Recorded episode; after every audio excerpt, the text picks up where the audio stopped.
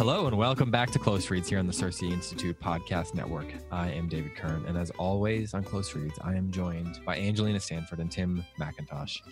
Angelina, how's it going? Tim, how's it going? It's going good, David. Tim, you're in the throes of a play. Are you surviving? We, I, I am seriously barely surviving our open. So we're doing readers theater for the first three oh first five productions and then we go into a full performance at the end of this month. This is february 1st isn't it? Um and Yes, so it just is.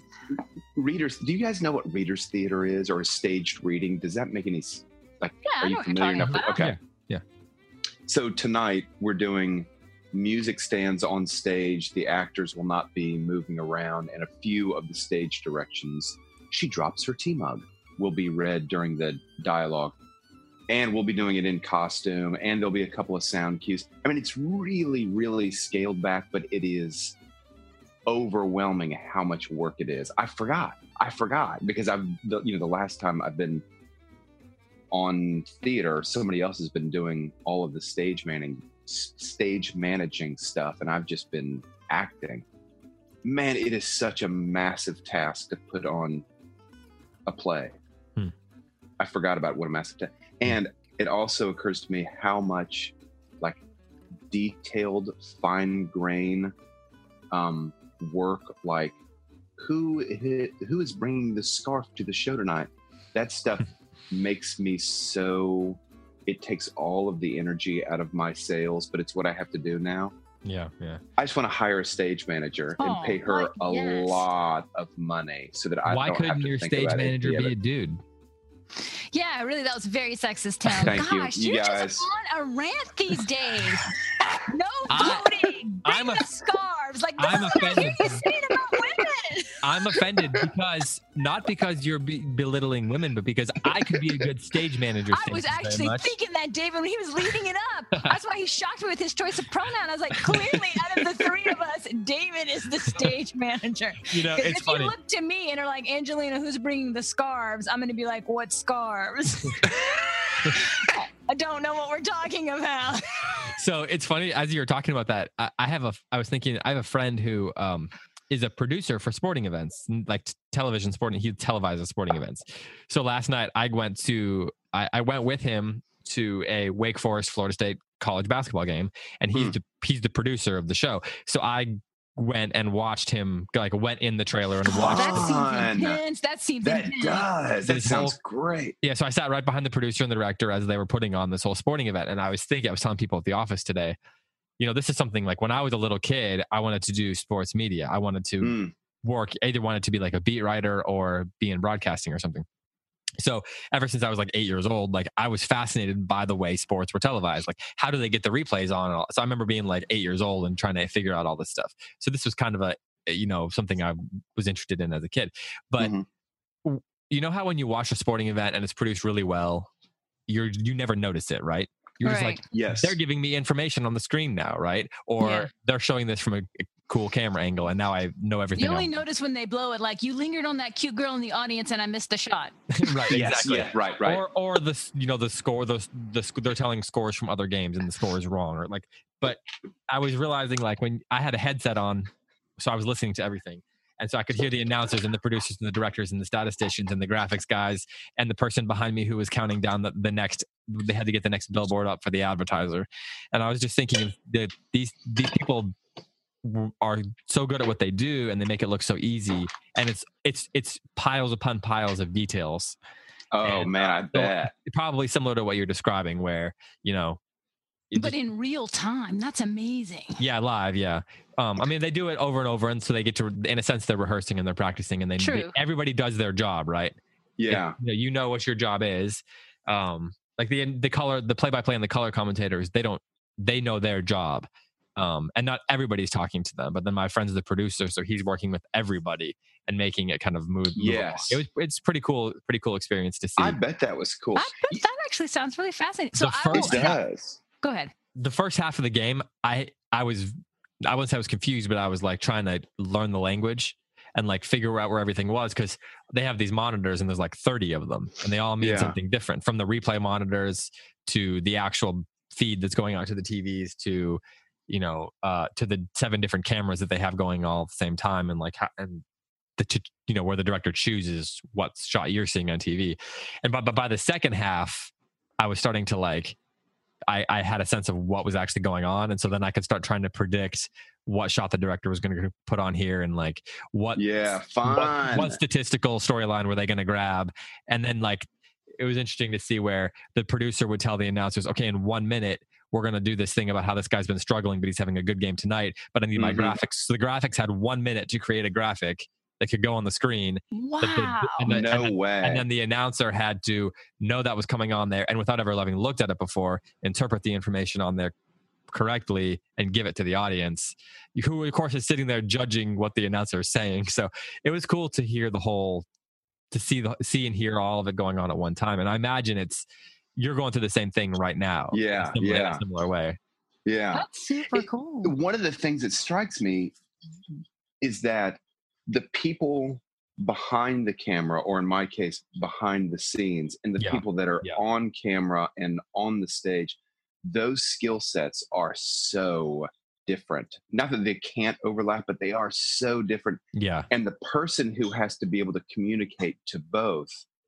is the director and oftentimes the producer. They kind of have to you know you've got to be able to get an actor in my case to like you know like this is a this is an emotional moment in the play and you got to help the actor reach that moment and then you've got to got to go look at color swatches you know and Yeah. and lighting do technical lighting details exactly and yeah it's just keeping track of all of the details. I love, I love looking at color swatches. I love fine tuning lighting.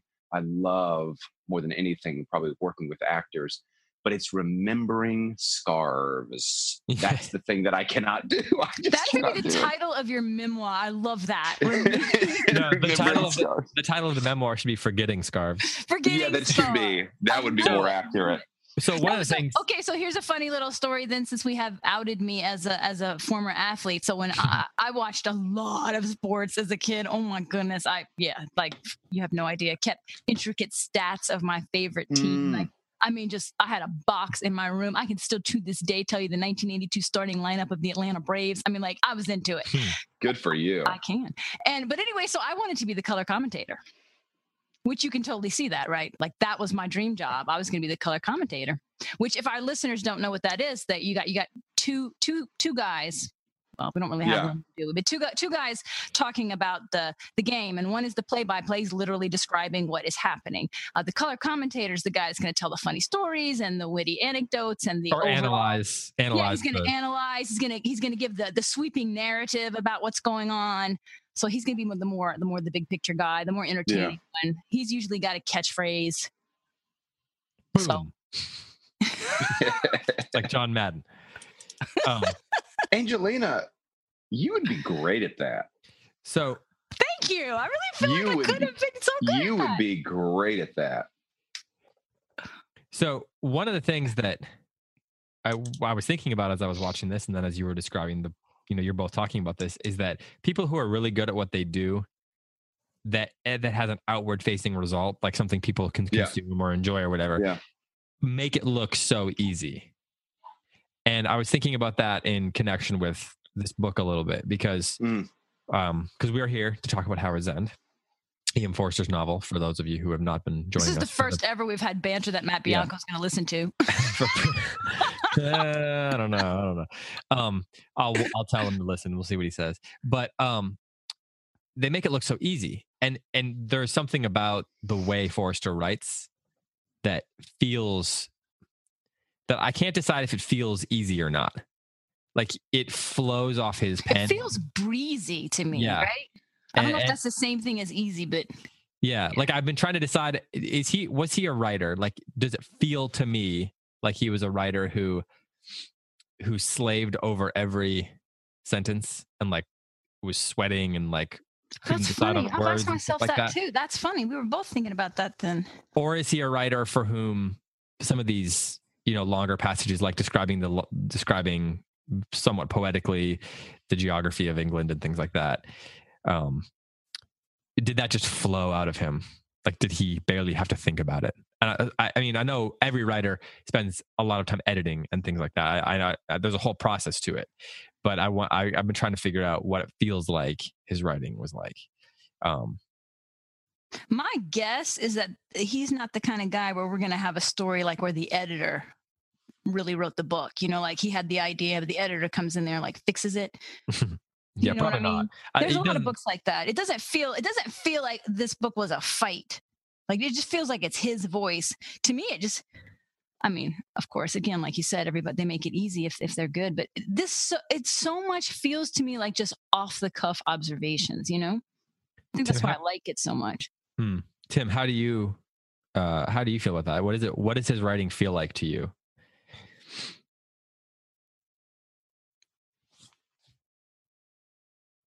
Tim? Are you there? His little thing is blinking. Where is he? He, it says he's muted. This is good radio. Um, I'm so sorry, you guys. I'm so sorry. I was trapped in a glass house, yelling, calling for you, and you couldn't hear me.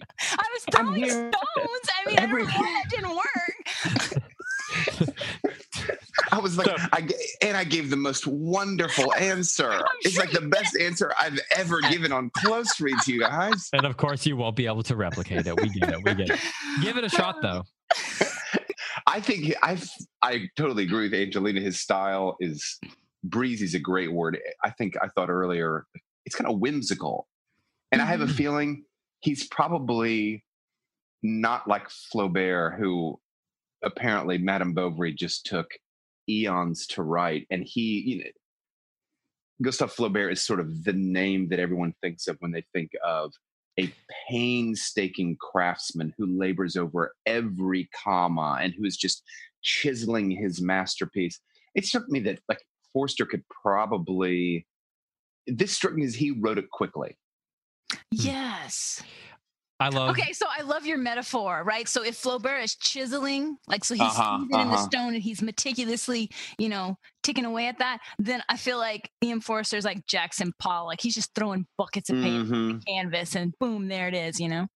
Some art sc- scholar is going to jump all over me for characterizing Jackson Pollock like that, but that's my impression of that impression. There you go. So you don't. There doesn't feel like this precision to it. Then is that is that true? I don't know that I would say it's not precise. It just feels unlabored. Like it just feels like it flows. Yeah. describing a world he knows, and these are people he knows. Like we've said before, the Schlegel sisters are based on people he knows, and that might be part of why it feels so flowy. Hmm. Almost See, I think- in a way. I don't know. Do you have any Angelina, examples? I think um I think Jackson Pollock is a really good illusion because if you look at a Jackson Pollock painting, it's not as if it's unstructured. They're actually pretty structured. He will put down kind of like a, baseline of black, let's say, and that kind of has a rhythmic structural quality in the painting. And it might just look like splashes, but there's something, at least to me, about Pollock's paintings that are very that are harmonious if you can kind of dwell in them a little bit. And I think it fits Forster. It looks like he's splashed paint, but there is some structure underneath what's going on. Mhm. Yeah, but it's like not entirely traditional because I know some of our, our readers are, are struggling with that on the Facebook page, you know, because it's not, it's, it's, this is not a typical novel structure. Not even now. I mean, we're in the postmodern age where everybody's messing with form and we're not necessarily seeing this. Hmm. This is, this is different. And I wish I could remember what his other novels are like, and I can't. It's just been too long to, to remember if they're like this or not. I suspect Yeah. they are because again, it feels so Virginia Woolf as I'm reading this, and so it's probably just them all, at the time. Do you, Tim? Do you still feel now that we're through chapter twenty? Do you still feel like you're wondering what this book is about? Like, is that sense of that? I don't know if I would say it's a disconcerting sense, but just that feeling of um, non-direction or something. Does does that uh, is that still still hovering over you? Yeah, it is. I mean, we had a big moment in this in this reading. There's we had an engagement. You Mhm. know, that's usually either the conclusion or the near conclusion of a book, or maybe it's the beginning of a book. But most often, it's the conclusion of a book, and we have it. And and it's a big one between spoiler alert, Mr. Wilcox and Margaret, and it's almost in the direct middle of the book. Mhm. You know, and so in that way, it's another way in which he's he's more than just tinkering with the form. He's taken the bolts off the screws and is like putting together a different apparatus. Is it can we can we um if we were talking about the book using some of the traditional uh structural elements Mhm. um is there could could we could we identify where those elements show up so far like do we have Oh, that's that's a great question. It is a Um, great question. I it- mean, I think we have a quest for home probably is the essential motif, right? Well I li- I mean, there agree. literally is a quest for a home hmm so um i don't i don't do you think that he is is i don't know what the word is i don't mean to say that he's like trying to be ironic or even do a send up or a satire but No, I is- definitely she- don't think she- it's ironic. she is literally looking for a home Yeah. so do you, think, do you think he is making trying to do i mean is he making a commentary on that narrative element you know that that trope Okay, so here's I don't know Is if this i- is he- entirely answers your question or Uh-huh, not. Here's my uh-huh. sense, but like, and it speaks back to what Tim was saying because we did have a big moment. We've had a death, and now we've had an engagement. Like these are the two biggest moments in existence, right? These are these, Mhm. are, and and he doesn't milk them, and he pulls the camera away. If we're going to use that metaphor, just need a birth but I know. exact- I was going to say the same thing. Exactly, right? You know, but um I think in this section we got much more of a sense of what he's doing. So he's been setting up Margaret's ideal world versus Mr. Wilcox's real world, right? And and the, all these conversations about what's real, the inner life or the outer life. And Helen wants to live entirely in the inner life, and Meg says no. There's something. Yes, I agree. The inner life is the most valuable, but there's also something really good and valuable about the outer life. And she's, of course, very drawn to the Wilcoxes because of that. Um, so when we look at the engagement and we look at Margaret's interior mind, okay, what is she thinking about it? I think that we understand now why Forster is doing what he's doing with the narrative, right? Margaret wants the romance. She wants him to make the declaration. He she wants him to kiss her, but lead up to the kiss and then give her this mm-hmm. moment. And then afterwards, let's talk about our feelings. And he's just like, boom, out of nowhere, kiss, and now on to the next, you know, business matter. And he just leaves her hanging, which is also what E.M. Forster is doing to us. We are all left hanging. You know, he's not let we're he's not letting us do what Margaret wants. He's not sweeping us up in this story. Hmm. Like this So- whole book has read like Mr. Wilcox's kiss. That's my thesis. There you go. Just out of nowhere, boom, and I'm off. So okay, I wanted to ask you about that. Do you do either of you think that do you think he, he kisses her like that in this kind of non-romantic way because he is feeling awkward? I'll just put it that well, way. Well, Margaret makes the point that after they get to know each other, that's still who he is. He's not a romantic man. She says he's Hmm. never going to open up to his emotions. That's just this is Mhm. not who he is. Mhm. She's not going to be the the female character who gets him in touch with his feelings. That's not this story. She's not going to set him free to feel. This is not Right. Jane Eyre in Rochester, right? Like this Is is, that i- i- is, she gonna- even is she even trying like does she, or does she does No. she, she's okay she with him being how he it. is? She Yeah. totally accepts it. Do you? Uh, we talked in the last episode about how it feels a little bit like Forster is keeping us at arm's length from our characters. Do you, particularly Margaret and and Helen to a certain extent, do we feel like we know Margaret better after this section than we did before, like as our kind of uh, protagonist, or or, or is she still a mystery to us?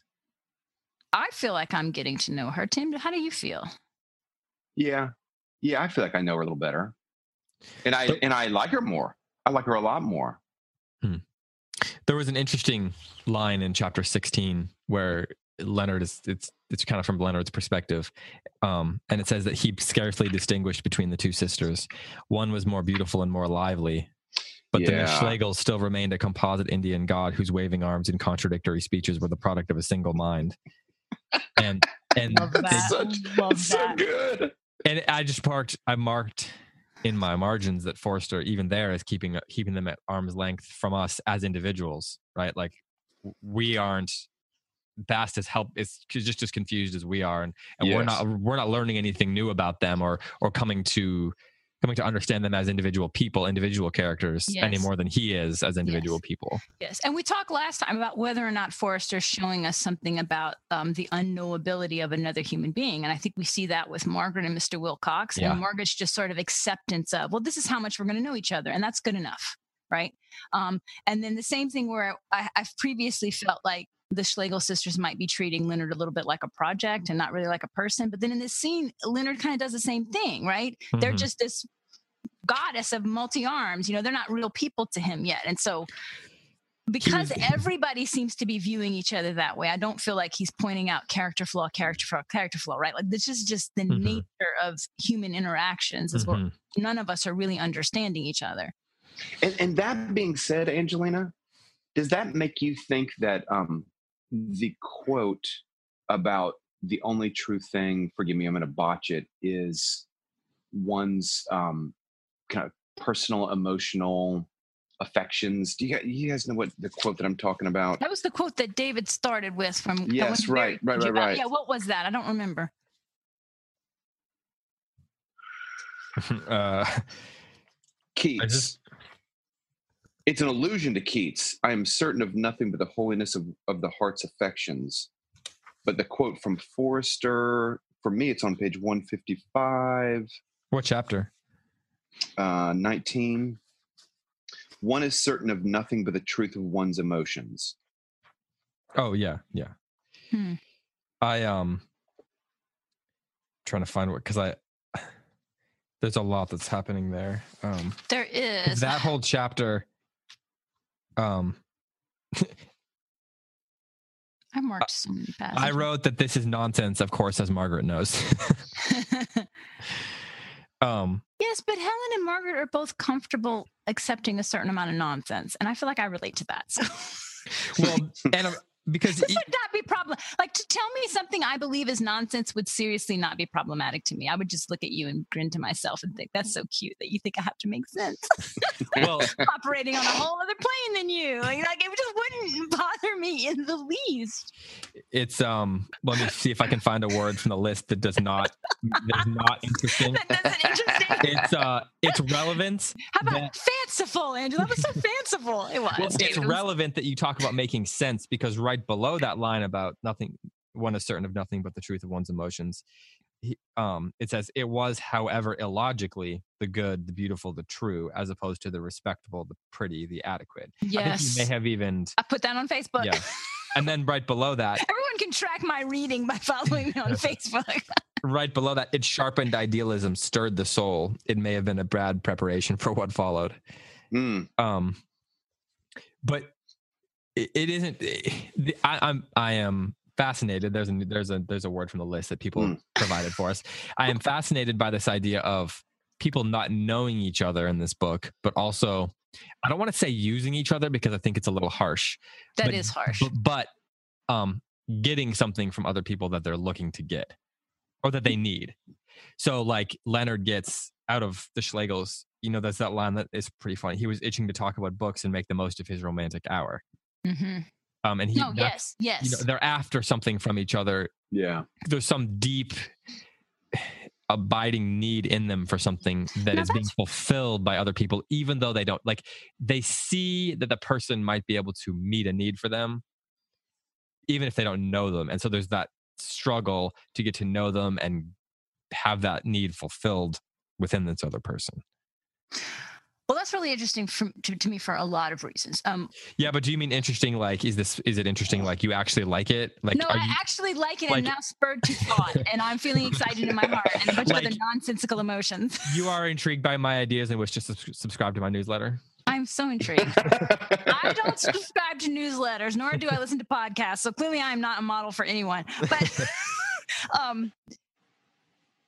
it's it's such a fine line, right, about how people work in community because there is a sense which you can go too far off the deep end and now you're you're you're using each other but there's another sense in which that's exactly how god makes us to be complementary right? Like so the love i freely give someone just happens to be that the love that they need all right? And so i i now experience joy because i have the joy of giving to someone something that they genuinely need. And and then the model of that of course is the trinity three people who are loving each other and giving each other what they need and no one's using each other right? But there's a, that's a delicate tension. It's so easy you know, in families, in marriages, in friendships, in work relationships, where somebody all of a sudden feels like we've gone we've gone askew a little bit, and now I'm being used, right? So it, it's a dance, really, right? But I can't help but think also of all the conversations we're having in this book about economics, and that it's sort of the same dance, if you kind of get my drift, right, between Mm-hmm. socialism and capitalism, right?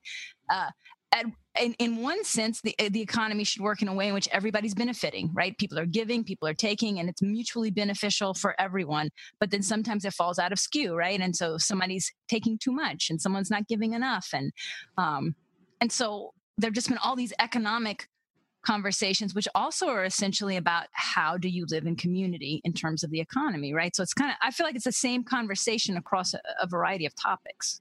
Does that Mhm. make sense? That does make sense. Yes. You sound so it does make sense. surprised, Tim. Well, no.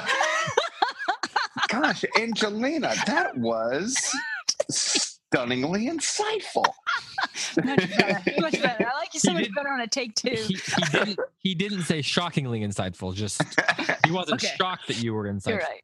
Okay. The ins- insight was just stunning. right. No, I think I. That's a that's a very cogent explanation of this book, and believe me, I am still in the market for cogent explanations of this book. I- This is my specialty, making sense of nonsense. Bring me more. I, uh, I shouldn't say that I'm like last week I was really having trouble with it. I think that like Margaret is growing to accept Mr. Wilcox is of a he is a certain type of man and she is going to accept it not try to change him. I think I am learning to accept that E.M. Forster's book is a certain type of book and I'm not going to hope for it to be another type. oh, that's really good. I like And I- that. And I've once I have made my peace with it, I'm beginning to enjoy it more. Well, I that's didn't- one I of didn't- my absolute hills to die on is that you have to honor the nature of a thing. I think it's taken us a little while to figure out what the nature of this thing is, but you know, we're getting there. I don't think I showed up wanting it to be a Jane Austen novel. I don't want to say that I came and I like was trying to like force it into some sort of pre-existent literary theory or archetype or something like that. I don't think I was doing that. I just didn't know what in the world we were reading, and I still don't know. But for some reason, it's been a little bit more. It's been kind of easy to just get on the raft and float down the river and that's where I, that's what's happening right now. I'm floating down the river. Well, good. There was a lot of river imagery here, so yeah, there was. Well Very done. fitting, right? very fitting. And no one asked me, but you know, if anybody wants to take a little heart check on where I am in my relationship with Mr. Forster, um, yeah, I'm ready to move this to was the next level because I. really, Oh, really. man. I just I'm digging him so much I can't even stop. Like, oh, there were so many lines I just want to tattoo on myself. It's just ridiculous. Like right on my forehead. The line where he says, You can either choose to look at the modern world steady or whole, but not both. And I was like, This is my Yeah. daily struggle. I mean, that was so good. that was a great line. Such that was a a great line. line. Oh, just such good insights. Like I, uh, I feel like the tension he's creating between the Wilcoxes and the Schlegels is the tension I live in every single day. You know what I love about it is that he, I think, through the mouth of Helen, gives real respect to the Wilcoxes. I mean, I think that he he genuinely acknowledges that the Wilcoxes make the world go round Yeah. and they are kind of piggybacking on what the Wilcoxes yes. bring into it. I wish we could read that paragraph. I thought it was Yes. delightful. Well, the one where Margaret essentially says, "Look, Helen, we wouldn't get to have this life of leisure and ideas and romance if the Wilcoxes of history did not make Yes. Right? I thought I thought it was actually coming out of begrudgingly out of Helen's Was mouth, it? but I probably Well, miss oh, I'd probably well, let's, let's try to find that then, because Yeah. I also really, really loved that, and that's again, I love that he keeps holding these things in tension with one another. Like it would be so easy to just bash the Wilcoxes as the modern man, Right. uh, but he doesn't. And Margaret is is very self-effacing with her own comments too. You know, just really willing to give honor where it's due and saying it's not a matter of you know the high-minded ideals that we carry as being the most important thing. You know, yes, I believe they're important, but the Wilcoxes are also important. Commerce is Yes. important. Life is important.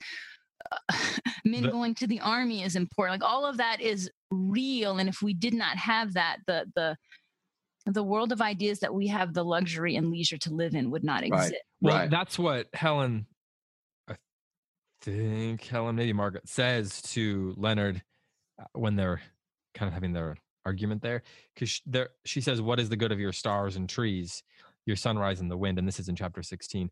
If they do not enter into our daily lives, they have never entered into mine, but into yours. We thought. Haven't we all to struggle against life's daily grayness, against pettiness, against mechanical cheerfulness, against suspicion? I struggle by remembering my friends. Others I have known by remembering some place, some beloved place or tree. We thought you one of these. Mhm. David, who is I'm- that from? That's from Margaret talking to Leonard um, in Mm. chapter 16. Mm. Um, and and so I'm I find you use the word tension, and I I'm I find that that's a really interesting. compelling. No, no, that's well, it's a really compelling word to discuss the book big picture because when we talk about um when we talk about narrative drive and plot and all that kind of stuff in in fiction there's always the question of like what is the tension? What is this being trying you're trying the characters are trying to overcome or fight against or survive against or whatever it is like what is the central tension that drives the narrative? And one of the things we've talked about is not much happens and that that is sort of true but at the same time there are what half dozen or a dozen little tensions that are building up and bubbling up and keeping our narrative going forward. It's not Yeah. like the narrative is stagnant. These tensions are moving it forward. And the epitaph at the beginning or whatever you call it is only connect right? And so how these how people are connecting and how these ideas are connecting and how people are connecting to ideas and how ideas are being interwoven into people's lives that's where the tensions are. Because mm-hmm. it's what you know people are striving for connection and they're trying there's all these different ways they're trying to do that and some people are doing it successfully and some people are doing it unsuccessfully and they're recognizing possibility in each other but it's not always being that's not always being met. Um the possibilities aren't always being fulfilled and that's where the tensions are and that's where our narrative thrust our narrative drive Mhm. our narrative focus is. Um and so that's i love that that that he doesn't have to it doesn't have to be some big um climactic battle so to speak i'll use that word very broadly and generally um it can it's these in these small moments of people trying to create connection either with themselves or find a connection with an idea that can be meaningful to them that we get our story God, but I Um, feel like I'm, I'm agreeing with everything you're saying, and it just it strikes me as you're talking about how deeply realistic that is. Like, and that's not a word you hear me throw around much. Yes. But this is really what our lives are like. And yeah, we're gonna have births and deaths and marriages and heartbreak and job loss, but but mostly it's the day to day grind that we can't seem to wrap our heads around. It would be so much easier. Like I always say, it'd be so much easier just to be a martyr, right? It's like boil me in oil. I will have an awesome last speech, and that will be that, right? But this this daily, where do I put the junk mail? Like this, right and this that's is why the stuff that I don't know how to handle. and that's why Margaret is saying, "What good is the sunrise and the wind and all that kind of stuff if it doesn't enter into our daily lives, if it doesn't give those things some kind of meaning or so, at least some context that they happen in that makes them right. that makes and that and I feel like our particular audience is going to connect very strongly with this idea because these are people who are at home living the daily grind Right. of homeschooling, which you know, and we we do have our homeschool victories, we do have our epiphanies and our amazing moments and our Instagram photos, but mostly it's it's eleven thirty. Put off your take off your pajamas. Mhm. No more screens. Yes, yes, no more screens. For the love of God, five minutes of reading. You know, that's what it's really like. You just it, it feels like Sisyphus, and you're just you know mm. trying to roll this thing up, and mostly doesn't we're trying feel glorious and grand. mostly even in our homeschooling we're trying to struggle against life's daily grayness against pettiness against mechanical cheerfulness and against suspicion Yes. Well, yes. David, what's that from? Is that from our book? Yeah, That was beautiful. thank you. Uh, yes. David- David's so breezy with his just off the He's hand so whimsical. He's so whimsical. I'm gonna I'm gonna go ahead and draw a compliment for myself from the list. How about you know that's right. Yeah. Do you have a? Did you write all these things down from the Facebook poll that was created for you? I got, I Write got, them my, on you little. know that's right is my favorite. I got I got my iPhone up, open right here. You know, I come love it. on, son. every now every now and then it goes dim, and I gotta touch it so I can you know. Kudos to any of our listeners who get the reference that David and I just made. So boom, there you go. Um, let's talk about. Go ahead. David, go can ahead. I, before we leave this subject, I have been thinking about Forster's kind of view of of relationships, and there's part uh, the word realistic that Angelina used is the it's the exact right word. It's realistic.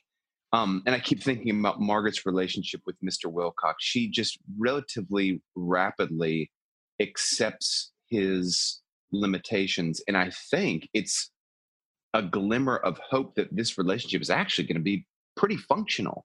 It might not have the great depth of the, you know, of the romantic stories of yore, but it's going to be very functional. It's going to work. And Margaret's even hopeful that love will bloom out of it. Mhm. And I think about so many of the novels that we read and so many of the great stories, maybe Romeo and Juliet is kind of the tried example, where a deep and fundamental connection between lovers is held up and embraced as it's the thing that we all want. And Forster's view is so, I'm going to say antithetical to that. I don't think that, like, the, I don't think that Forster couldn't write a great romance. I think that he could, but I think his view, at least in this book, is that um, our personal feelings, our proclivities, our natures are so varied that what we really should be hoping for is to kind of bump into each other, connect. Maybe we separate, maybe we connect again. But I don't think that he is. This is what's confusing me a little bit. I don't think he's a capital R romantic. Again, not in the 19th century, 18th Mhm. century sense, but in the um, true romantic love between the sexes is where salvation lies. I think he'd be like, that's a crock. Don't go, you know, that's not something you should be looking for. At least in this book. And, and uh, so I've been having this little conversation with myself like, well, what is, what's the right view? Like, what's the, is, is, I find capital R romantic books so satisfying. I also find this book to be profoundly realistic and there's this kind of tension that's created in me and I and I I'm just kind of sitting with it for now. What do you, I I wonder what you guys think about that. Well, maybe you maybe you like the capital R romance. Like maybe you feel it so appealing because it's only realistic to a certain extent. You mean it's limited and it's what do you mean it's Well, I mean, you're saying that like you like you find the the um the realism of the realisticness of this book and the the way it presents romance to be I don't know what did you say compelling I don't know I remember what did you Yeah, say yeah, yeah. Yeah. but are profound um but that you long for the capital R romance that's maybe not as realistic but Right. maybe you long for the one that's not as realistic because it can provide something that is that is not available in the more realistic stories Uh-huh. and so maybe that maybe you get a this maybe there's a degree of catharsis or something you can get because it it it's it's not less profound but it's perhaps just fulfilling something that is not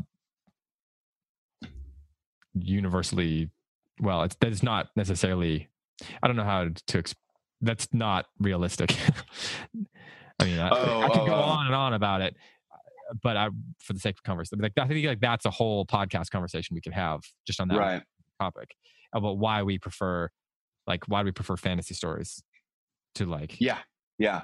you know works of realism. to yeah novels about bureaucratic offices um, doing paperwork. Well, okay, so it will come as a surprise to absolutely no one that I am both a capital R and a small R romantic, uh, uh, and and just absolutely believe eh, with everything that I am that um, I mean, I'm a I'm I'm I'm I'm a disciple of Charles Williams and the theology of romantic love. Like, I'm this is not run of the mill thoughts for me. Like, I Mm. absolutely believe that romantic love is the union of two souls by which you enter into this mystery and can know God better. And I take that absolutely deathly serious and believe that it's soul transformative. And and so. I would never in a million years do what Margaret does. Like Mr. Wilcox would get a kick in the teeth, you know, like it just would never ever. I would never be like, I can live with this. That would never happen. And yet I can appreciate what's being presented here. I can I can appreciate the same idea as we need the Wilcoxes for the world to move, and we need So these can- kinds of marriages for the world to move. And So- it's not going to be for the Helens of the world, and it's not going to be for the Angelinas of the world. But God bless you, Margaret. You know, Mm. but then, but then, even then, okay, so so we don't get the grand romance, but even then, he gives us this line, which gave me a little bit of hope. This line is in chapter twenty. Mhm. Love was so unlike the articles served up in books. The joy, though genuine, was different. The mystery, an unexpected mystery. Mm. So I liked that in the sense that there there is a mystery they're entering here. Might not and be the she one knows it. expected. Yes. Yeah, she knows it, and she has already accepted it. It's so funny because it, it seems to me like so many. Now we're talking about like uh, my life, but I've seen so many relationships, and you guys have seen this too. The the big romances start off. Fireworks, ba-boom, thunder in the background, light on the horizon, and inevitably there comes a time where the real personalities set in the real you know like the romance um of masks is taken off and your two real people are looking at each other and recognizing oh i had a glorified image of you and now i'm either going to accept you for what you are and you're going to accept me for what i am or we're doomed and it seems like Margaret got to that place before she got to without having the fireworks with the thunder on the horizon. Well, there's that. There's that uh, in chapter 19. There's the conversation between she and Helen, where Helen's basically saying you shouldn't do this, and and um, Margaret says, "I don't intend him or any man or any woman to be all my life. Good heavens, no! There are heaps of things in me that he Mhm. doesn't doesn't Yeah, and talking about an anti-romantic speech. Yeah, yeah, yeah. But do you? So do you? Is it anti-romantic or is she? I mean, in some ways, couldn't you say that that um, it is it is romantic for her to say, um, we're limited in our ability to get to know each other. I'm never going to know everything about him. He's never going to know everything about me. But we're going to be committed to each other, and we're going to have this relationship, and we're going to do our best. Like that's not an unromantic perspective. Well, no, it, it is it? depends what your terms are. I'm talking about romantic, like a certain philosophical ideal. okay, not okay, like okay, yeah, yeah. Personally, something I find, you know, That's where we were really using. gushy. You know, Yeah, there's I'm, the capital I'm- R, lowercase r. yeah, Yeah, I'm, I'm right. using it in in the in the philosophical sense. You know, she's she's not looking for someone to complete her. Mr. Wilcox is not her soulmate. This is a very it's going to be what it is, and it's going to be good, and I'm happy Marriage about it. was to and I think alter her fortunes, not her character. yeah, yeah, right, yeah. right. Neither one of these people's on a rescue mission. You know, they're they're. I, I think she really appreciates that Mr. Wilcox is capable, and I think Mr. Wilcox appreciates that it's about her that she's capable. So what? What is she? uh, I mean, are they after? There's the line about the fortunes, which I thought was really interesting. Um, but, but it, I mean, are they after? What are they after with each other? I, I mean, is she after companionship? Is he out? You know, as a widower, is he after after um, companionship? Is that the primary thing that brings them together? I Um, thought he was is it- after companionship. Is that not how y'all read that? I read it that way. And with But is that does that is that consistent with what you're saying there, Angelina? It felt a little bit like you were I'm not. I'm not sure how that's inconsistent. A companionship is not exactly a capital R romantic ideal. right. um, he doesn't want to like merge with her soul. he just wants someone to have tea with. You know, that's, I he made Tim speeches in this episode. Oh my gosh, it was so great. That is, and it's so I.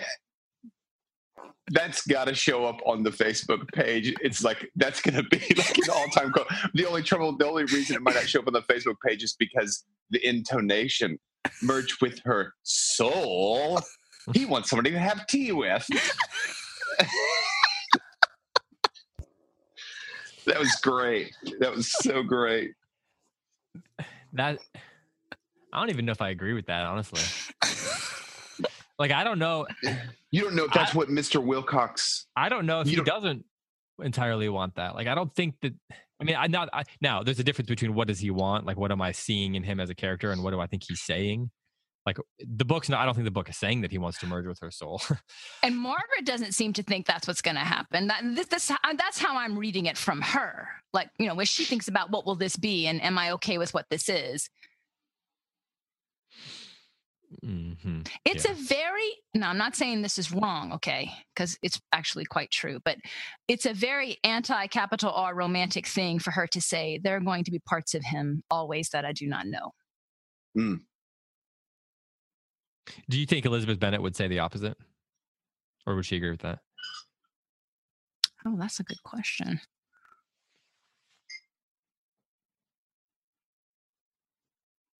I think she'd probably agree with that. But the nature of her agreeing with that seems to me like No, it would be different. I, think yes, she'd be. Yes. It's almost like she'd be answering a different. co- She'd eh, She be would. answering to the affirmative, but We're there's a slightly different question. earlier, and- or 200, right? 200 years earlier. No, 150 years earlier, right? Um, and uh, and so the expectations of what a good match would would look like would be so so different. I mean, she does Mm-hmm. want to know Mr. Darcy. She makes comments like, "Oh, I can see we haven't gotten to the point yet where I can make fun of him about this." She does want to know him. She does want to have that close relationship with him. Um, I doubt that Elizabeth Elizabeth Bennet is much more likely to throw around the term soulmate than Margaret is, but I don't know that Elizabeth would have tossed it around either. So there's a long passage in chapter 20 that the end of chapter 19 and the beginning of chapter 20 where Forster kind of philosoph you know wax poetic waxes poetic about the nature of love. Um and it's kind of fascinating how he structures it because you have this whole conversation with Helen, right? Where she's trying to convince Margaret not to do it. Um and they're comparing Margaret and Helen are kind of comparing Margaret's relationship with Mr. Wilcox to Helen's earlier, you know, fling with Paul. And the conversation ends super abruptly. There's no uh, sense of closure to the conversation whatsoever, at least as far as the part of it that we are um, included in. And it ends with Margaret saying, rubbish, exclamation point. And then it says there was a long silence during which the tide returned into Poole Harbor. Um, and then then we get this whole thing about the water creeping over the mud flats towards the gorse and the blackened heather and this all this stuff about england's geography and topography and stuff with the reference to the jewel and the silver sea the reference to shakespeare and all that and then we get the chapter ends sort of suddenly and then we get chapter 20 and then this is where we get margaret thinking about the nature of love and i want to know if you think that what she's saying here about the nature of love is, love is consistent or where where it falls into this sort of continuum of romance from lowercase r to capital R. Um, so Angelina, would you mind reading that first chapter on the or the first p- paragraph on chapter twenty? Yes, sure. Margaret had often wondered at the disturbance that takes place in the world's waters when love, who seems so tiny a pebble, slips in. Whom does love concern beyond the beloved and the lover? Yet his impact deluges a hundred shores. No doubt the disturbance is really the spirit of the generations, welcoming the new generation and chafing against the ultimate fate, which holds all the seas in the palm of her hand. But love cannot understand this. He cannot comprehend another's infinity. He is conscious only of his own. Flying sunbeam, falling rose, pebble that asks for one quiet plunge below the fretting interplay of space and time. He knows that he will survive at the end of things and be gathered by fate as a jewel from the slime and be handed with admiration round the assembly of the gods. Men did produce this, they will say, and saying they will give men immortality. But meanwhile, what agitations meanwhile? The foundations of property and propriety are laid bare, twin rocks. Family pride flounders to the surface, puffing and blowing and refusing to be comforted. Theology, vaguely ascetic, gets up a nasty groundswell. Then the lawyers are aroused, cold brood, and creep out of their holes. They do what they can. They tidy up property and propriety, reassure theology and family pride. Half guineas are poured on the troubled waters. The lawyers creep back and it all has gone well. Love joins one man and woman together in matrimony. Okay, now Man, that's good. okay, That's now, really, really fine. I wanted to read these in in reverse order on purpose because so we get the metaphors that he he's using here of love as a jewel from the slime are um gathered up by fate and then also the idea of the disturbance that takes place in the world's waters when love who seems so tiny a pebble slips in so this um deluging a hundred shores and all that. Okay let's now we have that in place. Tim why don't you read the last paragraph of chapter 19 because what Forster does here is my it's my favorite thing we've read so far the way he is connect ending and beginning these chapters like the way he's bracketing these and he began 19 the same way. yeah i was going to talk about that but we're running out of time so we'll just talk about this for now. Go ahead tim There was a long silence during which the tide returned into Poole Harbor. One would lose those, murmured Helen, apparently to herself. The water crept over the mud flaps toward the gorse and the blackened heather. Branksea Island lost its immense foreshores and became a somber episode of trees. Frome was forced inward toward Dorchester, Stour, and Wimborne, Avon toward Salisbury, and over the immense displacement the sun presided, leading it to triumph ere he sank to rest. England was alive, throbbing through all her estuaries, crying for joy, joy through the mouths of all the gulls, and the north wind, with contrary motion, blew stronger against her rising seas. What did it mean? For what end are her fair complexions, her changes of soil, her sinuous coast? Does she belong to those who have molded her and made her feared by other lands, or to those who have added nothing to her power, but have somehow seen her, seen the whole island at once, lying as a jewel in the silver sea, sailing as a ship of souls, with all the brave world's fleet accompanying her toward eternity? So, as Angelina said, chapter 19 is bracketed by these two contemplations of, or at least uses of the metaphor of England's geography. And then, so chapter 19 ends with this, and then chapter 20 begins with what you just read, Angelina. And he, so the way he ties that together in chapter, beginning of chapter 20 is clearly meant to be tied back to 19. Um, the jewel in the silver sea is, you know, that's not on accident. Um, and the idea of like the tides coming in that's in 19 is followed up in 20 by take tying that into love doing that so angelina with that in mind what is he trying to say here about love with these metaphors do either of you have any thoughts on that I do have some thoughts and some new thoughts actually while we were while we were reading this. Um, I think again we're seeing the tension between the romantic and the pragmatic, right? And then Mhm. uh, even the water, the way it's going to shape the shore, and and you know this is that drip, drip, drip of erosion that you shape the shore. But then you know that there's a lot of romance about the sea and England as an island and all that kind of stuff. Um, and in 19, he makes the point that the most up and coming important cities are also the ugliest ones in the modern Mhm. world, and so that that brings that tension up again. So 20 starts then with the vi- the tension between capital R romance and pragmatism because lawyers are not romantic. Hammering out the business end of a marriage agreement is not romantic, right? um, and there it is. She's she's in the midst of it and she has this conversation with him. But but I can't help also thinking that 19 and 20 are connected in another way with that Helen says, look, all women lose their heads. That's why I kissed Paul. Margaret says, that's crazy. This is entirely different, right? And then so then we have a very like chapter 20 very pragmatic i'm going to hammer out the business end with mr mm-hmm. wilcox i mean like she embarrasses mr wilcox because she's so upfront about money issues right and she's she's very this is entirely different and then he kisses her and it's not romantic and yet she couldn't help thinking this was like paul and, and uh, i wasn't sure what to make of that when i first read it but right now i'm thinking The kiss with Paul, Helen describes as she got caught up in the poetry of the kiss. It wasn't the kiss, it was the poetry of the kiss. And so I can't help but wonder if what's happening here is she has this very pragmatic chapter, right? And this this marriage is going to be what it is. And then he kisses her and it's not romantic. But doggone it, if there wasn't poetry in that kiss anyway. Like Mhm. maybe a The kiss is just always mystery of and the unexpected mission. Maybe a kiss is just always poetry. Maybe that's just the nature of it. yeah. You know what I thought, Angelina, about that kiss?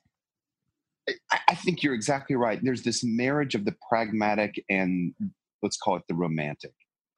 And I, the conversation between Mr. Wilcox and Margaret leading up to the kiss, I thought Mr. Wilcox is the happiest. He's the happiest monkey in the jungle right now. He is so pleased.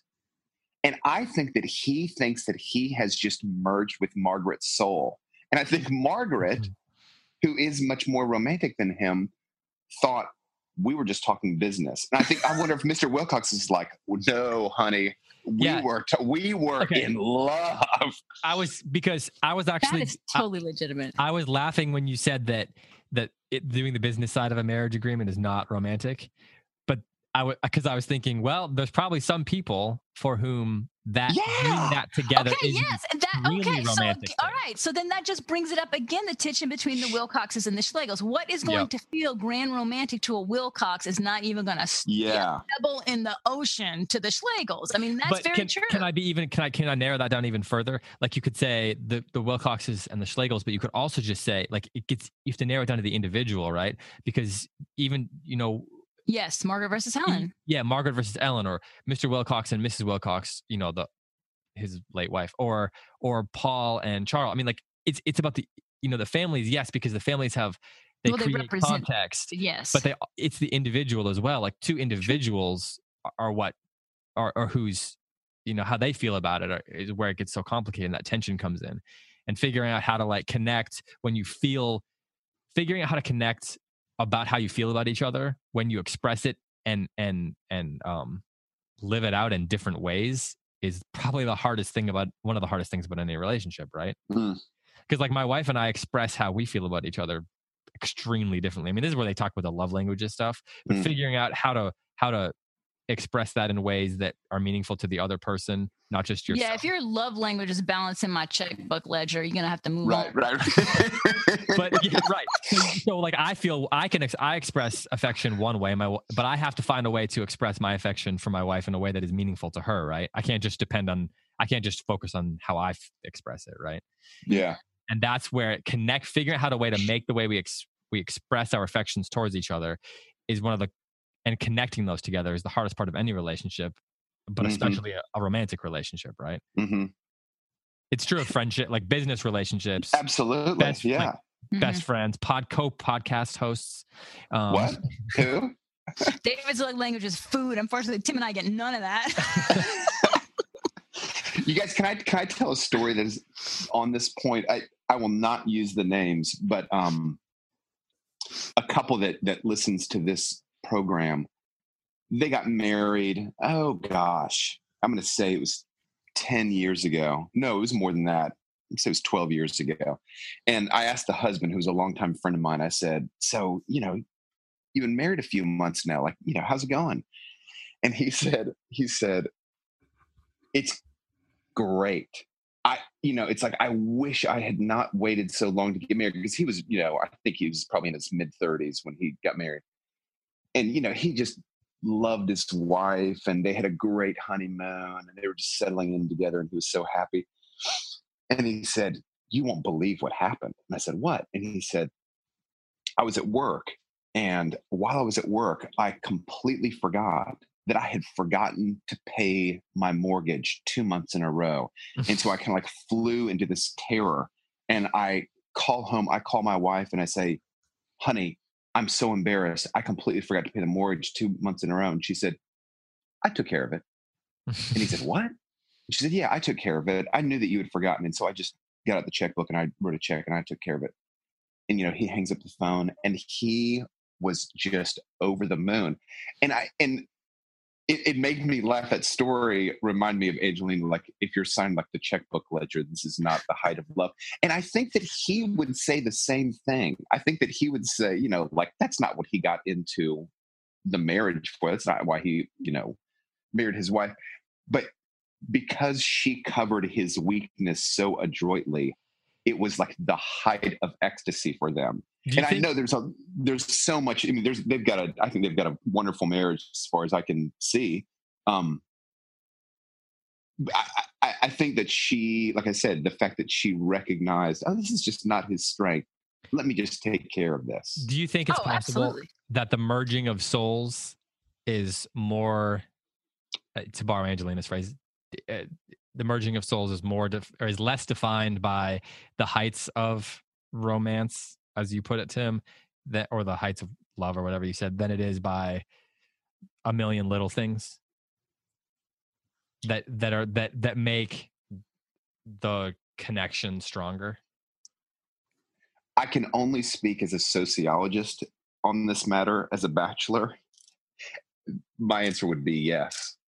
That just seems to me like there has to be more. It's again, I'm totally talking from an outsider. It seems like there's got to be more, but that seems like a a, a pretty Okay, so important I feel like I need to like define a bazillion terms here. yeah i mean we have you, you have literally two minutes and i'm perfectly understand that i was over i'm oversimplifying Well, I don't mean to suggest that Mr. Wilcox doesn't feel he's in love. I think that he does. The point is that his understanding of what that means is so very different from hers. Um, yeah. and, and when I talk about the merging of the souls, obviously, anytime there's going to be like unity in a couple, and that can be very pragmatic, it's going to feel like we're one, right? And and so that's going to happen. But when I talk about like somebody who's again capital R romantic philosophy. They are not talking about I'm looking for a partner in life. That is not the way a romantic looks at it, right? So Mhm. they're, they when they're talking about the merging of two souls, it would be like, I'm going to plummet the depths of understanding. I'm going to know you and see you and understand. You're going to know and see me. And okay, that's just not the world that Mr. Wilcox interacts Mm. with, right? Like he, Forster makes the point several times of, well, I know my worker and I don't really know uh, anything about him, and that's fine. His business is his business. I know he's my good worker, right? And he's really comfortable with knowing people in that way where you know Helen and Margaret want to sit down Leonard and give him the third degree. Like we want to know every nook and cranny of your soul. Why were you walking? You know, and he's like, leave me alone. So so they just so uh what what it means to be in love with someone they view differently is what you're saying? Yes, that yes, they, there's two very different. And again, Forster's holding all these things in tension. They Mm. have a very highly idealized view. That's why Helen feels Margaret has betrayed them. Mm, knows Morgan doesn't have those kinds of feelings about Mr. Wilcox. I agree. Yeah. But again, Forster is not, he's not flipping the coin on either one of these. And I'm interested to see what is this mystery he's referring to, this unexpected mystery. Perhaps she will be more deeply in love than she imagined she could be. And perhaps he will also come to a place that he, he never thought he could in a relationship either. And thus maybe those lowercase r things will lead to the merging of souls. I mean, I completely agree that, see, that's what's so interesting. Margaret thinks the kiss came out of nowhere and mm-hmm. wasn't led up to. I completely agree that Mr. Wilcox is like feeling like a 14 year old boy. Like Yeah, he's just Absolutely, thinking yeah. about, he was beyond probably himself. thinking about it for four hours, right? Yes, and just is like, oh Absolutely, I can't take it anymore. I have to kiss this woman, and she's just like, where did that come from? yes. You have to read me a poem or something. You're not doing this right. Yeah, we have been doing business. We haven't been wandering along through a Yeah. through a field looking at the flowers and and all of about- those fantastically hilarious anti-romantic elements in that chapter, right? Like they're on the walk in the boardwalk. They're they're this newly engaged couple, and they're going to be planning their wedding day. And she says too loud, "So when are you going to marry me?" And then these boys start snickering at them. I mean, that was just yeah. fantastic. Yep. I mean, they're basically saying that 1910 version of "Get a room," you know? it's fantastic. And he's like, "I would beg you to remember there's a lady present." I shall call the police if we have further outbursts. yes, then- exactly. and you could just see like really what would happen is before the police could get there is Margaret would go over there and hit her with hit them with an umbrella or something. Yeah, yeah, yeah, yeah. She'd she's she she's competent enough to take care of herself, right? Well, yeah, she doesn't want him to walk her home. Again, she misses mm-hmm. that that's a romantic gesture on his part, right? Yes, She's right, like, I walk, I've backpacked in the mountains, whatever. I can walk home. And Yeah. his resp- his response is something like, "And if I'll I have my way, you have to never get- shall again."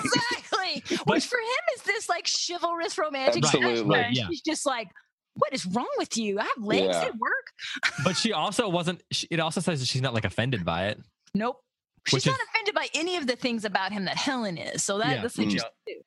Yeah, Helen would be like, you know, how dare you? I'm a, I'm a, what, what, what is it? i oh, what is, what are they? They're tra- something. They're trading on something about Margaret. Her, ah, I shouldn't have even brought it up. Go ahead, Tim. Say something to. Hey, Da- well, I actually do. This is going to segue us away, David. But I have an observation that I would love for us to take up in one of the subsequent podcasts on the book. Have Trading you on guys Margaret's noticed? reputation as an emancipated woman. Woo, Oh, nice, that's a good David. Yeah, that's the line. Yeah. Okay. Sorry. Go ahead. Um, have you guys noticed how, when Forster has a conversation between two people, how negligent he is in describing the other people that are around that conversation or the setting of that conversation? Meaning, there were a few times during the read during the chapters that we read where I don't know, you know, Margaret would be talking to uh, someone, and a third party would just pop up and say a few words. And I was like, wait a second. We didn't even know that. Per- I didn't even know that person was in the room. Have you guys noticed this? Or is this just me? I did not notice that. Oh gosh. Maybe I'm not a good reader. Yeah, that's obviously the conclusion we're all going to draw right now. Um, what did we discover on today's podcast? Well, Angelina's not a good reader Also, she spews nonsense and admits it and loves it. and loves it. Well, no, I did notice. Like, I I find some of the the uh, conversations disorienting and how he presents them, um, Mhm. which seems purposeful. I don't think it's an. I don't think he's like just a terrible writer of dialogue. Um, but Tim, that's going to have to be your final thought because we're running out of time, and I'm going to ask Angelina to give a final thought now, and you have 25 seconds, Angelina. No, I- okay, I, I can't think of anything else. I'm just enjoying it. I'm curious to see what's going to happen. I'm really Yeah. enjoying it. Mm, Yep, likewise. All right. Well, thanks to everyone who's been listening. Uh, thanks for everyone who's been supporting us through Patreon. If you want to learn more about how you can do that, you can go to patreon.com slash close reads. Uh, thank you for continuing to converse with us over on the Facebook page. I don't think that any of us have any chance or capability of keeping up with all the conversations going on over there. So we'll just continue to participate as we can, and for the rest of it, be a fly on Not the at wall. all, but I, and I, and I know Tim feels the same way because we've we've talked about this. It, it's cool to watch them take over the conversation. I- I was that's just gonna say. super awesome to see Yeah. them and to see friendships developing and people meeting and talking and just like I feel like we just basically present appetizers and then they are off and running with the rest Yeah. of that meal. You know, I was gonna say, Absolutely. I don't know that anybody needs to hear from us any more than we we already have the floor. So um, exactly. it might be a little bit of overkill. So, um, well, yeah. Thanks to everyone uh, for the community that you've been creating and that we're uh, just grateful to be a part of. So, uh, I guess that's it um, for Angelina Stanford and for Tim McIntosh and for all of us here at CiRCE. I'm David Kern. Thanks so much for listening to Close Reads on the CiRCE Institute Podcast Network. We'll talk to you next week.